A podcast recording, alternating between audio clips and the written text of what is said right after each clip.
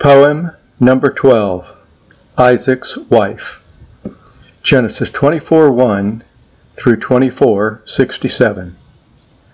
She can make or break your life, the wrong or right wife, and Isaac's getting old enough for his. So Abraham called his servant, the eldest of his house, said, I have a job, and this is what it is. Go into the land from where my family came, and find a wife who's fitting for my son. The servant said he would, but it really scared him good. How was he to know to find the right one? So he packed up ten big camels to carry his whole camp, and all the food and water for the trip. He set out to the east as he rode atop the beast, praying God would help provide him with a tip.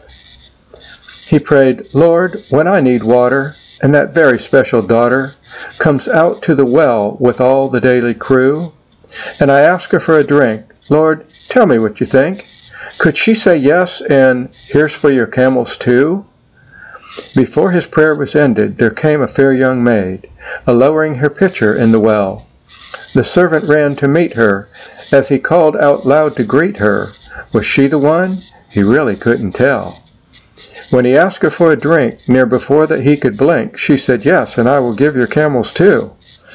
I'll draw water till they quit drinking. Just imagine what he's thinking. Praise Jehovah, this is too good to be true. He just sat and watched her draw. Then she said, And we have straw. When they've drunk, come home and we can let them eat.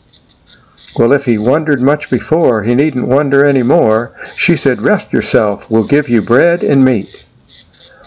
The girl was named Rebekah, and Laban was her brother.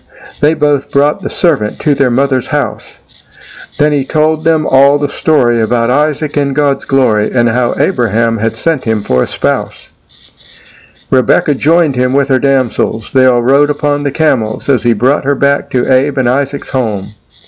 So Isaac and Rebekah loved each other at first sight.